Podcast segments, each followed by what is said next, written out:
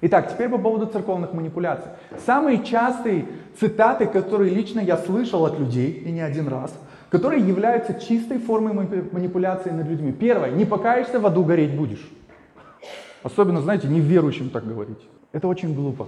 Очень, очень сильно. Если мы думаем, что мы кого-то впечатлим этим, есть разные категории людей. Есть такие, знаете, никто же в аду гореть не хочет. Хотя по аду много вопросов. Потому что я больше склоняюсь к тому, что ад, давайте я вам скажу такую формулу, что такое ад. Потому что то, что мы представляем себе, черти с вилами, там кого-то там на шампурах на мангале над кастрюлей жарят, это все больше проекция Данте, который он произвел в своей божественной комедии и нарисовал 9 кругов ада, и восприятие людей Запада с того времени до сегодняшнего дня такое, что ад это нечто подобное, что черти там рулят, они там с вилами, ничего подобного, Библия об этом ничего не говорит. Ад, скорее всего, это больше состояние души, которое больше не живет, но существует. Просто подумайте над этим. Поэтому, когда мы запугиваем людей ада, мы даже до конца не понимаем, чем мы их запугиваем. На что мы манипулируем? Никто из нас не хочет мучиться в каком-то там вечном аду. И мы такие, о, что нужно сделать? Ты не хочешь мучиться в аду? Повторяй за мной. И он такой, да, да, я на все готов. Что, что мне делать, чтобы я не мучился? Повторяй за мной. Господь Иисус, я верю, что ты умер за мои грехи. И такую стандартную ему протестантскую молитву покаяния, которой нету в Библии. И он такой за тобой повторяет, и мы такие, все, у тебя осталось последний, приди в церковь. И человек такой, да, я согласен. Это не покаяние вообще. И мы заигрываем с чувствами и страхом человека, чтобы человек сделал то, что мы хотим. Даже если мы хотим для него хорошего. Но это не покаяние человека, это не метаноя, это не изменение его мышления. Ну, посидит он в церкви, послушает, ему надоест, и он уйдет. Потому что он пришел сюда не потому, что он захотел, не потому, что был какой-то хороший диалог, в котором он что-то понял. Он пришел сюда, потому что ему просто страшно, чтобы ему не было страшно, он пришел. Следующее. Если ты любишь Бога, то тогда ты должен молиться, читать Библию, ходить в церковь, давать пожертвования, стараться вести хорошую жизнь. Это все манипуляция. То есть мы, не, мы человеку не объясняем, зачем ему это нужно. Я вам скажу, что большая часть людей в церкви, с которыми я общаюсь, там, без разницы, сколько им лет, сколько прошло лет их вере, ты задаешь вопрос, зачем вы молитесь? Чаще всего люди не понимают, зачем они молятся. Ну, надо. А Библию зачем читать? Ну, я как бы не совсем читаю, но когда читаю, а зачем читаете? Ну, как бы правильно, Библия, святая книга, нужно читать. По мне так лучше научить и объяснить человека, вовлечь его в понимание, зачем ему это нужно. И тогда его не нужно мотивировать, бегать за ним, ходить, спрашивать, читал он, не читал. Когда человек понимает, зачем ему нужно делать физкультуру утром, он будет ее делать. Когда человек понимает, зачем ему нужно читать Библию, он будет ее читать. Когда он понимает, зачем ему нужно ее анализировать, он будет ее анализировать. И поэтому мы говорим, если ты любишь Бога, то тогда ты должен, да, да, да, и пошло перечисление. Это манипуляция. Следующее. Иисус за тебя умер, а ты посмотри на себя. Я поэтому не совсем до конца, не то что люблю, не люблю, понимаю фильм Мела Гибсона «Страсти Христовой». Дело в том, что он очень э, сильно прокачивает э, эмоции человека. Вы смотрите, как распинают этого Христа, нашего любимого, и такие, ой, как жалко, его тело, он так, наверное, мучается. Это больше игра на наших чувствах, чем на наших мыслях. Был такой момент, когда в кинотеатрах показали, это уже очень старый фильм, то на следующий день после этого фильма куча людей в Америке пришло в полицейские пункты и писали на себя заявление. Они говорили, я там совершил вот это, вот это, вот это, вот это, вот это. После фильма. Через неделю эти люди вернулись и сказали, ой, извините, мы... Ну, эмоции, эмоции, вот это все. И покаялись, что они покаялись. Понимаете, эмоциями принимать решения очень легко. Но потом эмоции куда-то деваются, вы начинаете понимать реальность своего мира. Блин, что я, зачем я об этом рассказал?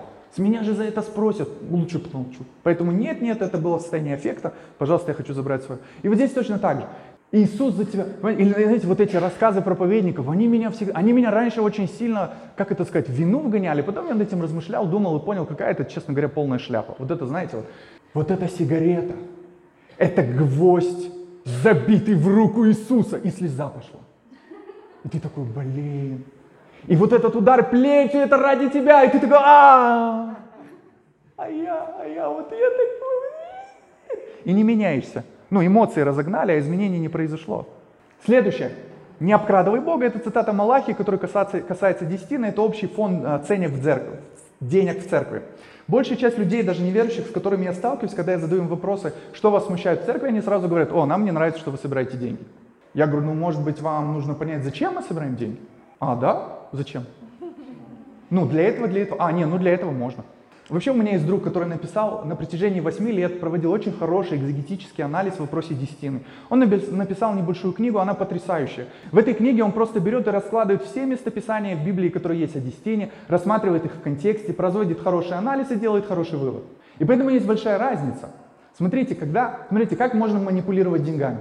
Я выхожу и говорю, друзья, у меня для вас хорошая новость. Бог любит вас. Он любит, и Он хочет, чтобы вы были богатые, счастливые. И знаете, что нужно сделать для того, чтобы... Вы хотите быть благословенными. Вы хотите, чтобы у вас была машина. Вы хотите, чтобы у вас заработок умножился. Знаете, что нужно сделать? Пожертвуйте сегодня все, что у вас есть. Это чистейшая манипуляция. Все мы хотим, чтобы у нас было хорошо.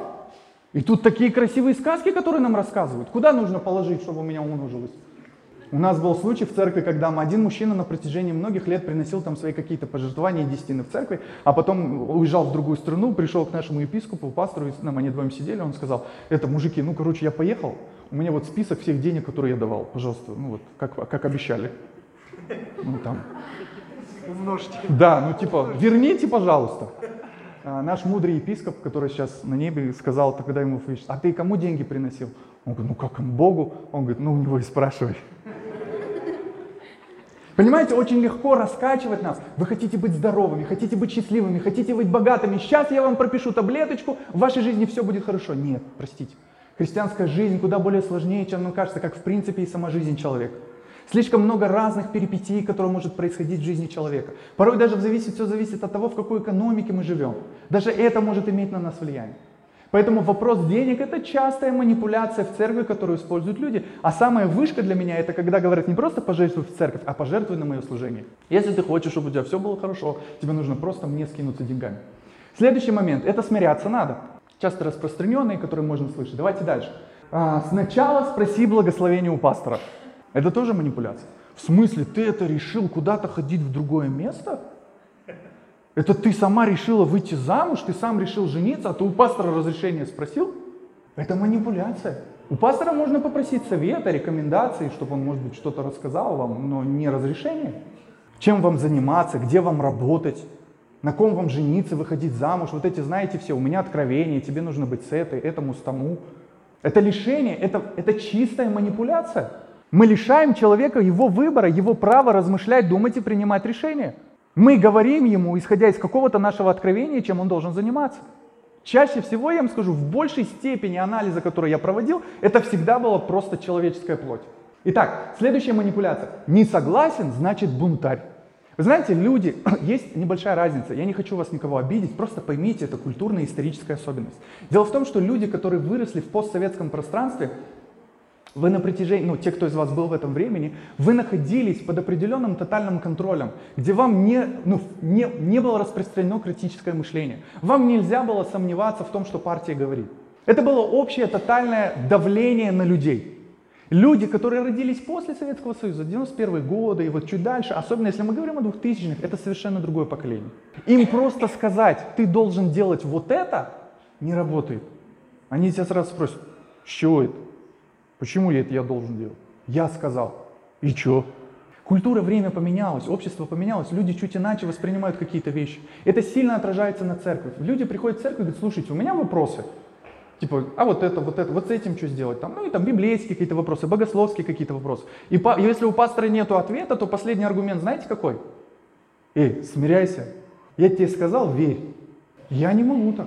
Со мной такие вещи не проходят. Ты скажи, что у тебя нет ответа, и все нормально, что ты переживаешь за свой титул? Ну не знаешь, не знаешь, ты что, Господь Бог, что ли? Ты что, должен все знать, на все находить ответы? Это не твоя задача. И тут появляются моменты, когда люди говорят, ну, знаете, как бы я не совсем согласен, может быть, меня что-то смущает вот в это, в этом, в это, и такие, «А, бунтуешь. Послушайте, бунт – это то, что как раз-таки хотел сделать Авесолом, что впоследствии он и сделал. Он начал втихаря настраивать людей против своего отца. Он их целовал, обнимал, говорит, это типичный, типичный какой-нибудь политик, который на кого-то баллотируется. Построим вам детскую площадку, школы, вот это все вам сделаем. Потом они, они так красиво рассказывают, и потом так быстро про это забывают. Вот нечто подобное делает Авесолом против своего отца. Он, он встречает людей, он их, ой, он их убаюкивает, он им столько всего обещает.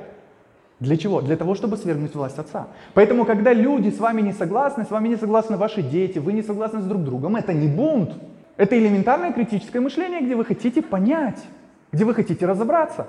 Следующее. О, это мое любимое. Пастор Богом поставлен. Все, и что? Ну, ну, ну, поставленный пастор. В смысле, тебя Бог за руку вывел, вот так, вот, вот пастор вам, и ушел. И, и пастор такой стоит, ну, я Богом поставлен, что делать? И все смотрят друг на друга, ну, Бога. Понимаете, это манипуляция, вот эти все помазанники, вот это все. Люди даже не понимают термины, которые они используют. Они даже не знают, что значит помазанный. Они используют его вообще некорректно по отношению к людям. И что, на помазанника не поднимай руку. Что за бред вы мне говорите? Павел дает совершеннейшее, лучшее, лучший инструмент. Он говорит, все испытывайте. И что дальше? И хорошего держитесь. Павел говорит, слушайте, сомневайтесь. Приехали кто-то, какие-то пророки, рассказывают вам что-то, сомневайтесь. Не надо все принимать за чистую монету. Но это касается нас точно так же. Понимаете, когда мы говорим, и люди говорят, подожди, меня это не устраивает, мы такие, сразу, знаете, как петухи набухаем, в смысле, это мне, мне Бог открыл. Вот он. Ну, открыл, открыл. Молодец, что я могу с этим сделать?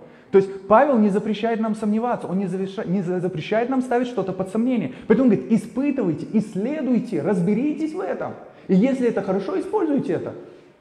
Поэтому вот эта манипуляция пастора Богом поставлен, и теперь вы все должны плясать под мою дудочку. Делать все, что я вам скажу, как я вам только скажу. Чаще всего, к сожалению, консервативные церкви больше утопают в этом.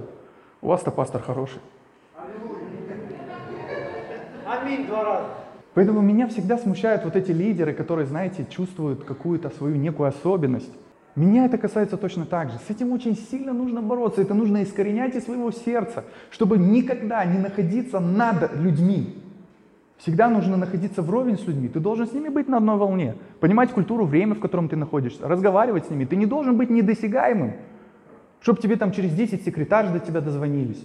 Ты все время... За... Не, ну мы все заняты. Это, это другой момент. Особенно если церковь большая. Но я имею в виду, человек должен быть доступен. Прост.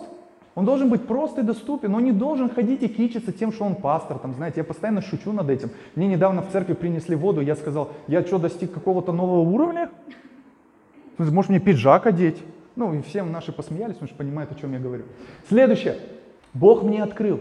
О, вот это очень горячо. Очень горячо. Особенно, знаете, во всей пророческой теме. Я в ней чуть-чуть разбираюсь, трачу на это время. Вы знаете, когда люди используют формулировку «Бог мне открыл», они манипулируют. Почему? Потому что когда вы говорите, Бог мне открыл, вы лишаете меня возможности сомневаться в этом. Ну это же Бог. Ну в смысле, что я в Боге сомневаться буду? Это же неправильно. Конечно. И вдруг чел, чел, люди очень легко свое мнение, свое желание, то, что они думают, свое богословие, могут очень хорошо упаковать под слово «Бог мне открыл», и теперь, если ты не согласен, то ты бунтарь, ты противишься Богу. Это чистейшая манипуляция. Нам нужно испытывать все. Ну, в смысле, поймите, когда пророки периода царств использовали формулировку «Бог мне открыл», почему? Они говорили «Яхве» или «Элохим».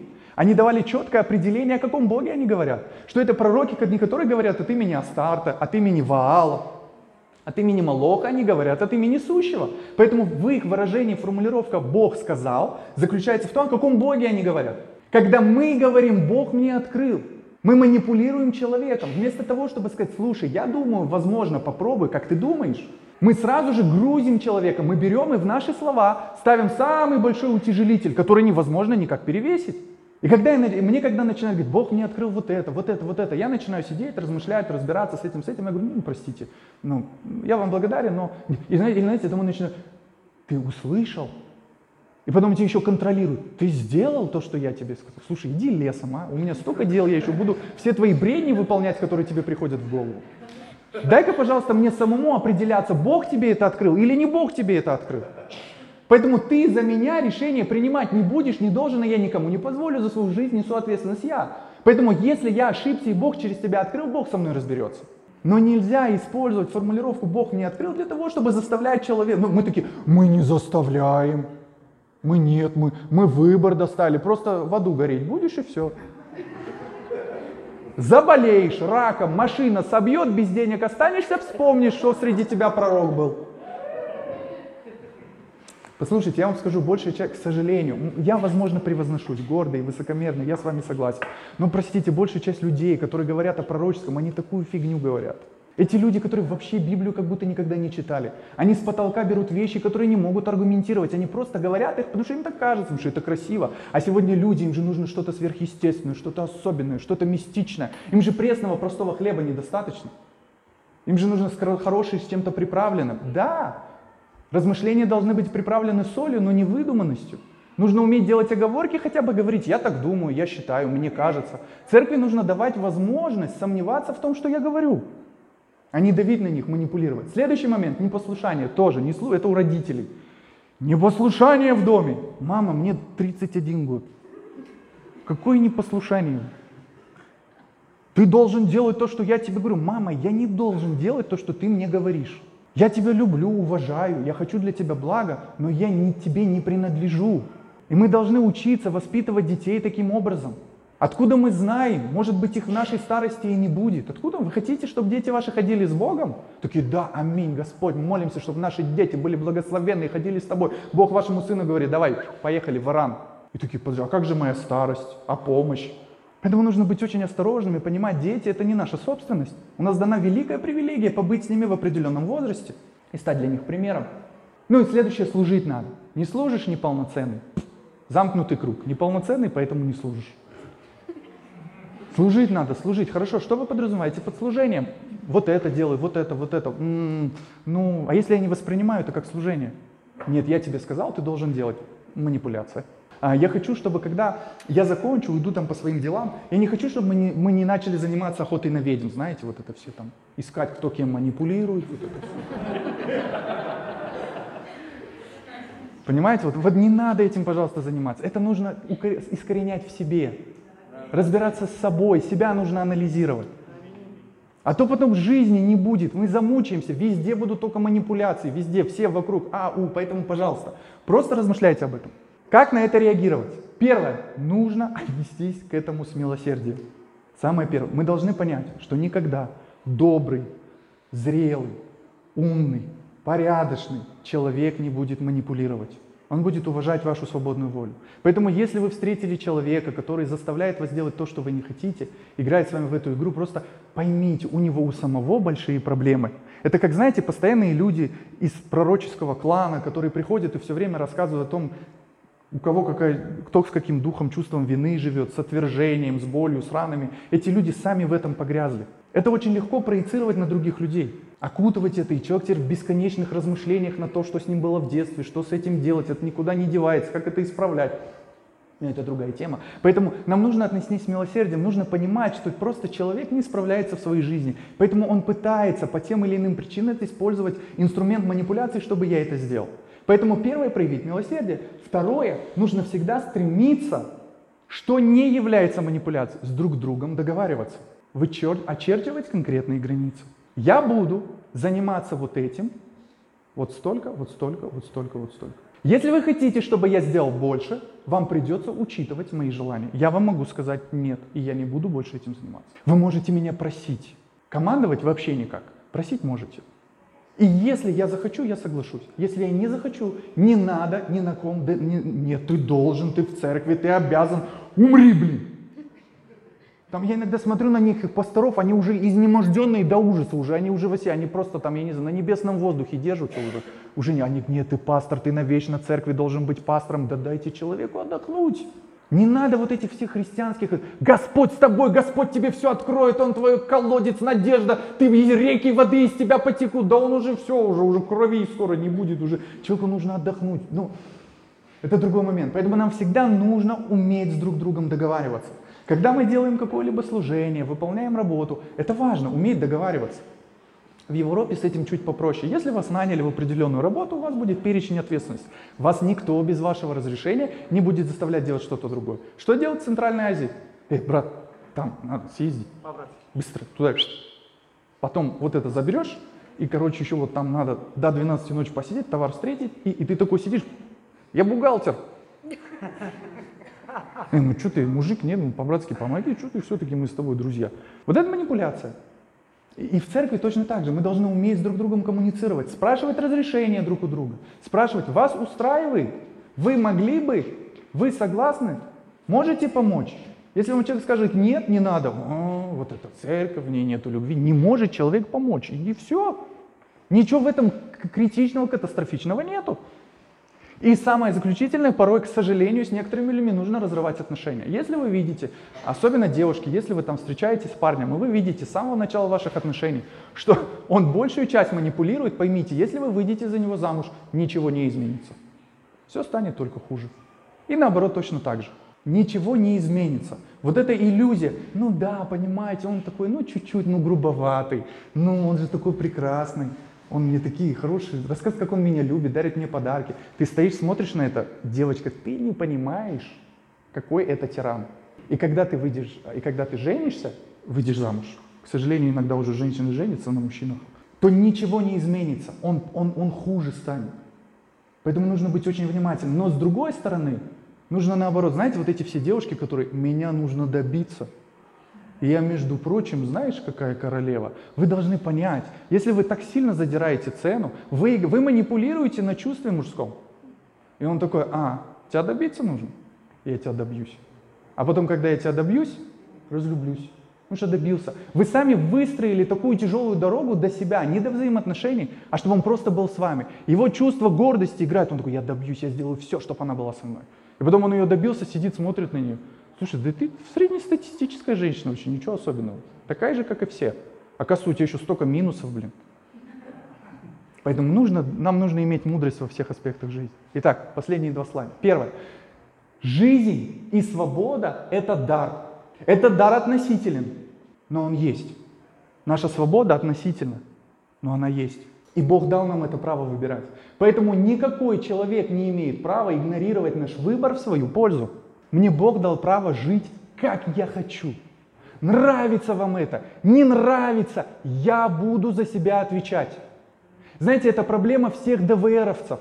Они растут среди верующих родителей, многие, под жестким гнетом христианства. Они вынуждены ходить в церковь, вынуждены молиться, вынуждены читать, их чаще всего не учат думать, ругают их, когда они сомневаются, когда они ставят веру под сомнение. И потом, когда ему начинает исполняться 18, 20, он начинает работать, и он говорит, мама и папа, это ваша вера, я за вас очень искренне рад, но я в этом участвовать не хочу. Вот здесь у меня уже ваше христианство. И мы такие, блин, ну мы же хотели хорошего. Почему? Потому что мы не уважали волю ребенка. Мы не спрашивали его, хочет он или не хочет, о чем он думает, чего он желает. Как только он начинает сомневаться, мы начинаем ругать его. Это же не по-христиански сомневаться в Боге. Надо верить. Верь. Я, я до сих пор не разобрался, что такое верить. И заключение. Зрелость в том, что мы свободны делать или не делать что-либо. Но мы добровольно подчиняемся ради высшей цели. Скажите, что я сейчас сделал? Сманипулировал. Эта манипуляция хорошая или плохая? Надеюсь что она хорошая. Смотрите, я вам говорю о том, что зрелость в том, что вы свободны делать, хотите вы это или нет. Но ради высшей цели вы сами себя будете в чем-то порабощать. Но в этом суть всего. Это суть семейных взаимоотношений, где вы ради друг друга себя друг другу подчиняете. Учитываете слабости друг друга, нужды друг друга. Подстраиваетесь друг от друга, как пазлы к друг другу. Начинаете покрывать свои вот эти... Вы смотрите на него, и он такой, какой он тупой, но любимый. Да, он, конечно, девочки, он, конечно, до многого не догоняет, но у него есть вот это, вот это и вот это. И наоборот, точно так же. Люди начинают друг под друга подстраиваться. Это и есть определенная зрелость. Поэтому мне, я очень восхищаюсь вот этими пожилыми парами, которые там, не знаю, чуть ли не 800 лет вместе, держатся за ручку, там, причмокивают друг друга. Ты когда начинаешь с ними разговаривать, это так интересно. У меня вопрос, вы как вообще с друг другом остались? Она говорит, он меня до сих пор раздражает, но я его люблю. Он такой добрый. Понимаете, это, это взаимно подстраивание друг по другу. В этом суть зрелости. С христианством точно так же. Я всегда говорю, запомните, когда Иисус говорит, если ты не возьмешь креста своего и не последуешь за мной, не можешь быть моим учеником. Он не говорит, если ты не возьмешь мой крест – Крест твоих родителей, крест твоего мужа, крест твоего пастора. Он говорит свой крест. Ты, ты ответственен разобраться в том, что для тебя является Божьей волей, разобраться с этим и нести за это ответственность. Это твоя задача. Это можно сделать только добровольно. Невозможно крест нести, не... такой несешь, это христианство надоело, достало, не могу уже, сколько можно. Потому что именно таким оно нам будет казаться. Когда оно не наше, когда мы в этом не разобрались, когда это не было нашим выбором. Как мне ДВРовцы говорят, меня родители заставляют ходить в церковь. Я не хочу. Они меня заставляют. И что я ему могу сказать? Прости, ты серьезно влип. Вероятно, что пока ты не вырастешь, тебе придется в этом жить. Я ничего не, ну я попробую поговорить с твоими родителями. Но если это слишком большой промежуток времени, то у него уже сформированная ненависть к церкви, в которую он приходит. Еще его вот это, знаете, вызовут вперед. Я не против, простите. Просто вы послушайте детей. Знаете, как страшно и стрёмно здесь стоять? Тебе 13 лет, ты в прыщах, у тебя ноги воняют, ты стоишь, на тебя 500 человек смотрят, тебе еще говорят, помолись. У него вот, вы выйдете сюда, возьмите микрофон, попробуйте минут 30 поговорить. А мы хотим этого от ребенка. Нужно учитывать, хотят они или нет. Я сыну говорю, пойдешь? Он говорит, нет. Я говорю, правильно, я бы тоже не пошел. Поэтому еще раз повторюсь, зрелость заключается в том, что вы четко понимаете, как Павел говорит, все мне позволительно. Все. И только я и буду с Богом определять, полезно это для меня или не полезно. Моя задача слушать вас, обращать внимание на то, что вы говорите. Это, знаете, а, в семье очень важно, чтобы муж сказал всем родителям, которые есть, мы вас любим, мы вас уважаем, вы самые для нас драгоценные и сокровищные, но решать мы будем самостоятельно. Да ты чё, да я твой папа, да я твоя мама, я тебя всю жизнь растила, выращивала. Это уважение. Ты вырос, ты несешь за себя ответственность. Я готов тебе помочь, я готов тебе посоветовать. Я буду рядом, когда я тебе буду нужен. Но это твой путь. Извини, сынок, у меня своих дел навалом. Бегать еще за тобой я просто не могу. Еще и решать все за тебя. Учись и развивайся. Поэтому зрелость в том, вы четко понимаете, что вам все можно, но вы сами начинаете себя смирять и порабощать ради высшей цели. Вы определяете, что высшая цель, не пастор. Вы определяете, что для вас высшая цель. И ради этого вы себя под что-то подстраиваете. Все, спасибо за ваше долготерпение.